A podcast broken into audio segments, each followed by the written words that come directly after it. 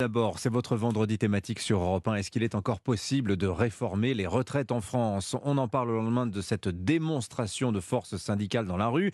Comment ça se passe ailleurs? Direction les Pays-Bas. Le système de retraite néerlandais est considéré comme l'un des meilleurs, les plus performants du monde. Il est aussi aux antipodes, vous allez l'entendre, aux antipodes du modèle français. Bonjour Johan Tritz. Bonjour. Johan, vous revenez d'Utrecht et d'Amsterdam. Comment fonctionnent les retraites aux Pays-Bas? Alors c'est un système hein, qui repose sur deux piliers majeurs. Le premier c'est la pension de l'État. En fait c'est le régime d'assurance obligatoire, le système de retraite par répartition que l'on connaît en France avec un changement majeur. Tous les citoyens néerlandais qui partent à la retraite touchent au minimum 1800 euros par mois pour un couple et 1300 euros pour une personne seule, et même si ces personnes n'ont jamais travaillé. Et la personne hein, qui vient de parler, c'est Théo Langueyan. Lui, il gère l'un des principaux fonds de pension privés du pays. C'est le deuxième pilier du système, hein, la pension professionnelle, la retraite par capitalisation en soi. Chaque salarié verse un montant chaque mois à l'un des fonds de pension. C'est quasi obligatoire. Et en retour, ce salarié bénéficiera d'un montant jusqu'à 80% de son salaire lors de son départ à la retraite, ce qui assure un bon revenu. Et c'est ce mélange qui fait des Pays-Bas l'un des meilleurs systèmes du monde pour Théo Langueyan. C'est une bonne combinaison entre un système public et un système privé. Le fait qu'on ait ces deux piliers, cela permet une belle marge de manœuvre.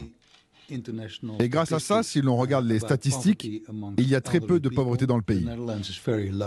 Voilà, très performant, on l'a vu, 1300 euros minimum de pension, c'est donc mieux qu'en France. Y a-t-il tout de même un hic, Johan, dans le système néerlandais?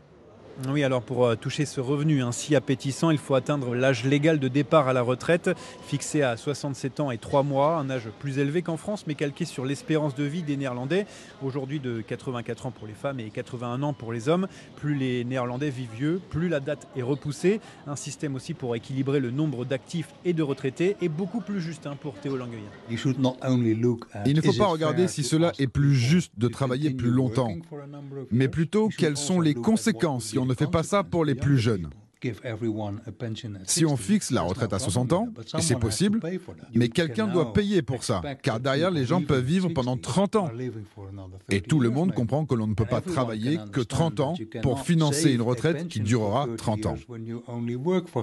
c'est pile l'équation de notre actuel débat sur la réforme des retraites en France. Alors, est-ce que le système néerlandais, ce mélange hein, de, de répartition et de capitalisation, enfin surtout de capitalisation, est-ce que ça fait consensus aux Pays-Bas Johan oui, entreprise, gouvernement et même syndicats un travail main dans la main sur ce dossier et sans conflit. C'est aussi l'un des points qui fait que cela fonctionne bien.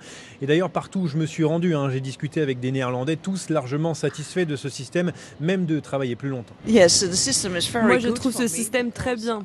Ça ne me dérange pas de travailler longtemps. Je travaille à l'école et je ne vois pas le temps passer. C'est un système simple, tout est écrit sur le contrat. On sait à chaque fois ce que l'on gagne, ce que l'on paye, ce à quoi on a droit. Tout est facile ici aux Pays-Bas. Moi, je bénéficie de la pension minimum. Je suis très contente de l'avoir parce que vous savez, je n'ai pas travaillé toute ma vie avec les enfants. On a moins de soucis à se faire.